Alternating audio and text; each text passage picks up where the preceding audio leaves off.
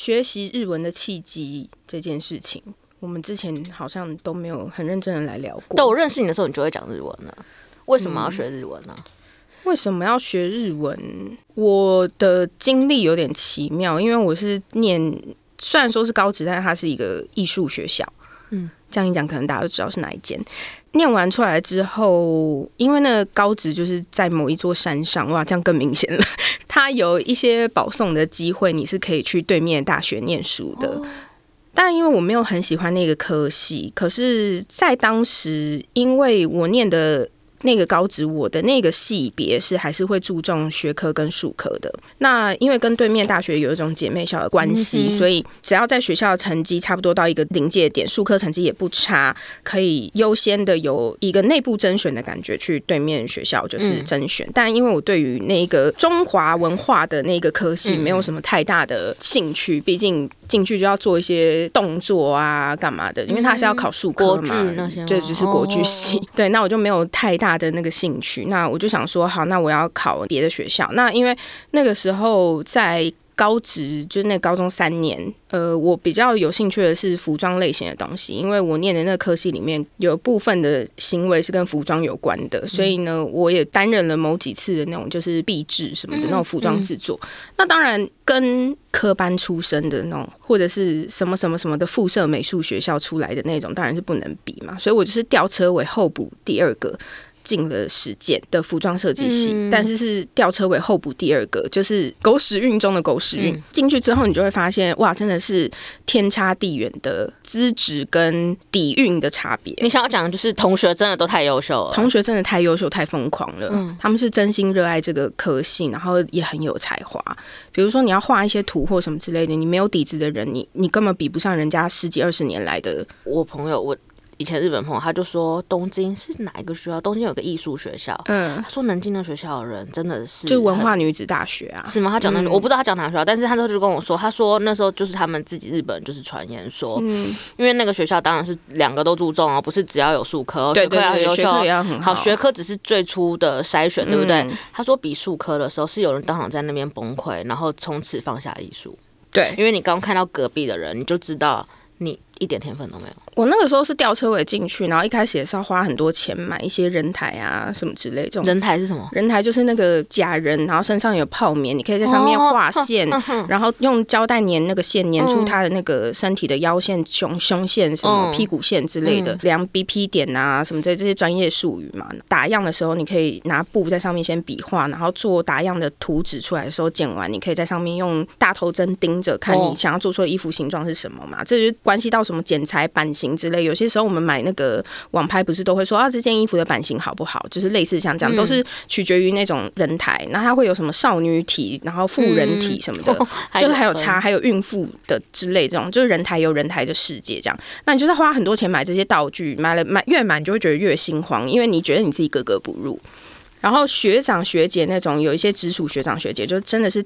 爆炸有才华，可能就是他，就手上拿一堆破布，然后一些绳子跟什么之类的东西，还有针跟线，在你旁边中午在那边跟你讲话、吃饭，弄一弄，他就弄了一顶军帽出来，我真的大傻眼。对于所有的天才感到惊艳之余，就是发现我自己完全不适合念书下去，嗯、因为我好像真的不是有才华的人，就是有点类似，就是就是直接休学啦，反正我就是不念了啦，然后就出去工作。嗯。那工作一开始做的是那种活动公司类的工作，就也觉得说就是啊苦干实干那种，然后熬夜提案啊给厂商，然后比如说什么发表会啊什么什么之类那种 event 型的活动公司，就会你要不停的拆场搭台，拆场搭台，就活在这个紧密的行程里面。等你意识到的时候，月经已经可能。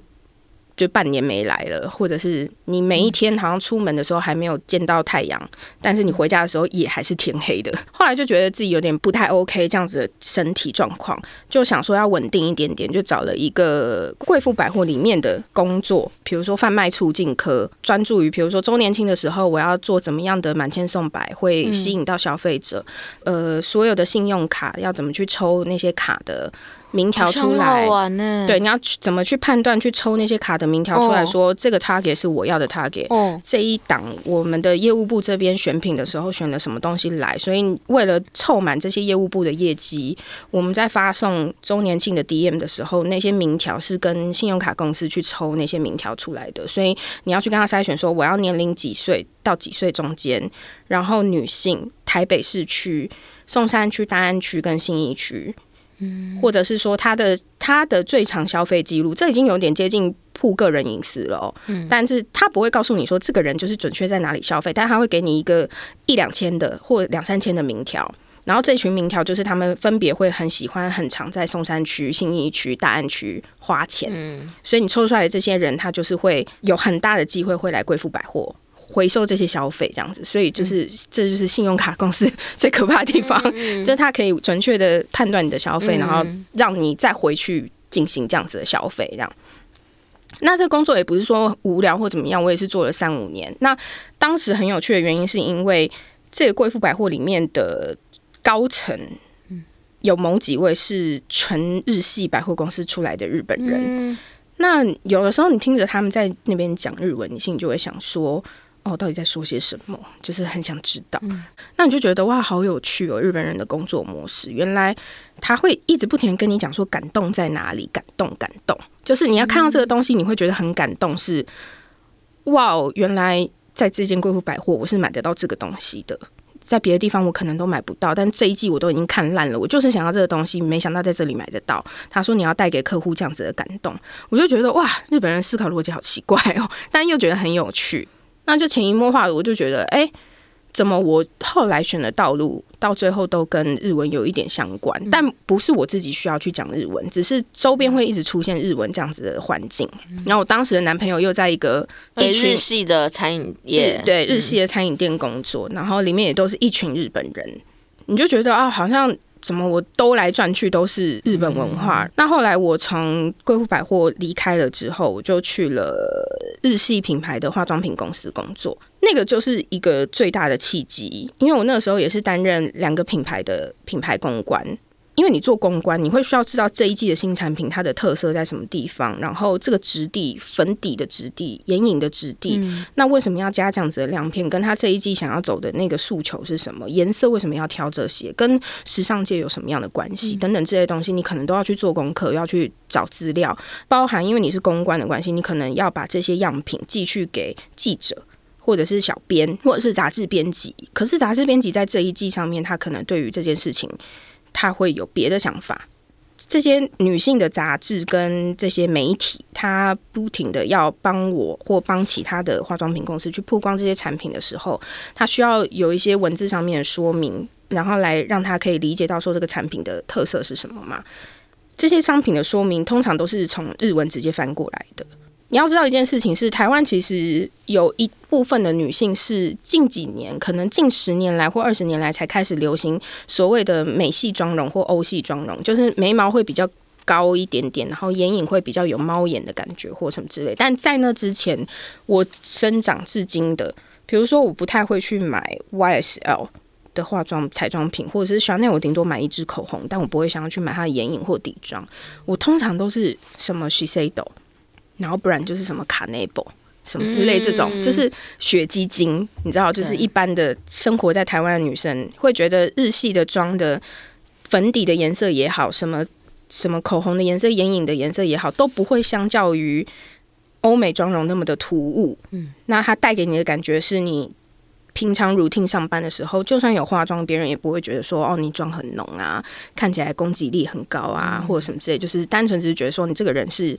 有懂得经营自己，然后把自己弄得好看，然后很愿意跟你交流这样子的感觉，所以我就开始研究这些化妆品，然后研究它的文案，然后文案当中因为都是日本直翻过来的，所以你就会看不懂某一些字，比如说日文有一句叫做“洗练”，会让中台湾人很不能了解“洗练”是什么意思。嗯，他通常都会说“洗练的发色”。或洗练的什么东西？洗练的发色，基本上洗练跟发色这两个字干干脆就是日文直翻了啊，直接翻成中文给我贴在里面。那我那时候半句日文不会，我心里就想说，啊，所以这是什么意思？然后我就要打电话去问翻译那边的姐姐嘛。可是因为他们不只翻我这两个品牌的东西，可能他们也要翻更大的品牌的，因为我那个公司还代理了其他更大的品牌。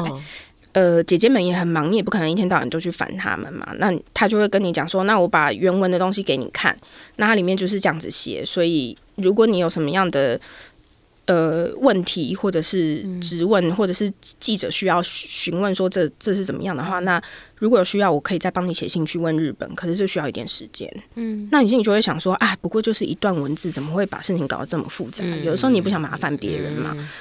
渐渐的开始，呃，你会觉得说，好像学习日文这个语言是有一种必要性的。嗯，最后这一间化妆品公司有给我一个很大的契机，就是。你需要仰赖别人，嗯，才能执行到你的工作。那我不是一个很喜欢受制于人的人，尤其是呃，公关这种工作，就是记者来了，讯息来了，跟你讲说我要这些东西，你请你明天帮我准备好，或现在立刻专件快递送到哪里哪里哪里，我要拍摄。那这种时候，你不能跟他讲说不好意思，我资料还没准备好，所以，嗯，那你就没有曝光啦，这是不可能的事嘛。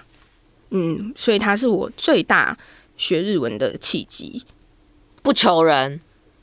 嗯，对，只、就是不想受制于人。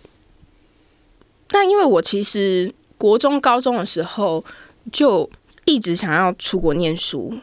高中的时候，我们学校有一个姐妹校的交换，是京都造型什么什么艺术大学，还是什么之类的。那那个时候学校里面就是你可以去参加甄选嘛。对。那你只要成绩不差或什么之类，那你就是要。他学校会用姐妹校的方式送你去那边念念书，念完之后你可以根本就决定你人在那边念大学这样子。我们班上有两个人去了，隔壁班也有一个人还两个人去了。其实有在心我的心里面埋下一个就是小小的希望，是说啊，我当时如果去了的话多好。其实我当时对那个计划是有兴趣的，但因为我妈就跟我讲说没钱，别想，因为其实去不便宜。去你那个时候，呃，我想想哦，十八年前，十十八十九年前，你要拿出一百万台币，其实很贵。十八十九年前，就是二十年前的一百万，其实不便宜吧？对，嗯，那个时候还房价还没有像现在这么夸张，对啊，嗯，一百万是真的是可以付一个还不错房子的头期款，对啊，对啊，一半哦，搞不好，嗯。就你不要选台北市区，你就选可能近近郊一点的地方的话，是 有机会啊。对啊，可能不是两房或者是三房都有可能这样子。即使是现在一百万，也是一个头期款呢，是没错啦。但就是因为现在房子太贵，因为现在房子太贵了，所以你不会拿这件事情去衡量。可是当年的一百万，你会去衡量说，哇，其实是买得了一个房子，怎么可能？所以其实你妈也。对你妈那时候，她也是很直接的跟你跟你讲说没钱，不然你去找找看有什么文化产业的补助、教育基金的补助嘛。但因为我我就懒，我就是懒得做这件事情。想说那样子要好认真的读书，我现在怎么可能？因为学校可能有一些事情要卡着，你要忙着毕制，然后老师的功课有数科的功课，有学科的功课，你就会觉得不可能嘛。后来就觉得说这是一个遗憾，就是我就是。嗯，应该要去把这个书念完。想说哦，那就是半工半读，就是早上还是继续做这个化妆品公司的工作，然后晚上去上课。嗯、后来大概一个月左右就知道不行了，东吴日文系 不是这么好混的，很可怕。嗯、很妙的是那一届是第一届招了一百二十人，通常是招六十人。东吴是的日文系是三大当铺之一。所谓的当铺，就是第一年的上学期还是下学期结束之后，就要当掉一半以上的人，所以一百二十人活脱脱会变六十人，就整个班级一个班级消失。然后到二年级、三年级的时候，还要再再当掉，可能那个百分比不知道是多少，但你实际上面真的活到最后，班上可能只剩不到二三十个人这样子。然后真的能毕业的人人数又少之又少。再加上你毕业之后会从事日文工作，或日文在日日系产业工作的人数又相对的再更少一点点，差不多就是这样子吧，就是不求人。对，严格说起来就是，就是不求人。在我的工作内容当中，我可以不要求别人，我可以自己看完那些文章，对，然后不要不需不需要再去等这些姐姐给我对对指示或翻译什么的，这样或者是说这些翻译就是这样子，你不要吵。哎、欸，那你怎么认识你先生的？哦，